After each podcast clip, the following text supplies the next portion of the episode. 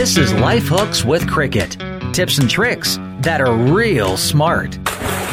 Why you should bedazzle some safety goggles and a helmet for New Year's Eve, and the particular omelet recipe that could be the cure to your hangover.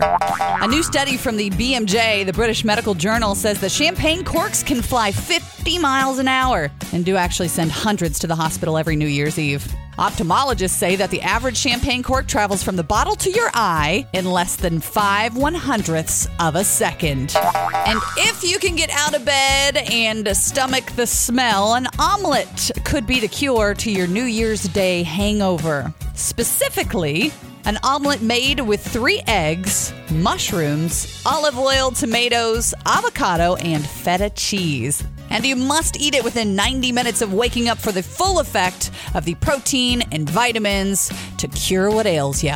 For more life hooks or to share your pro tips, go to froggykycountry.com.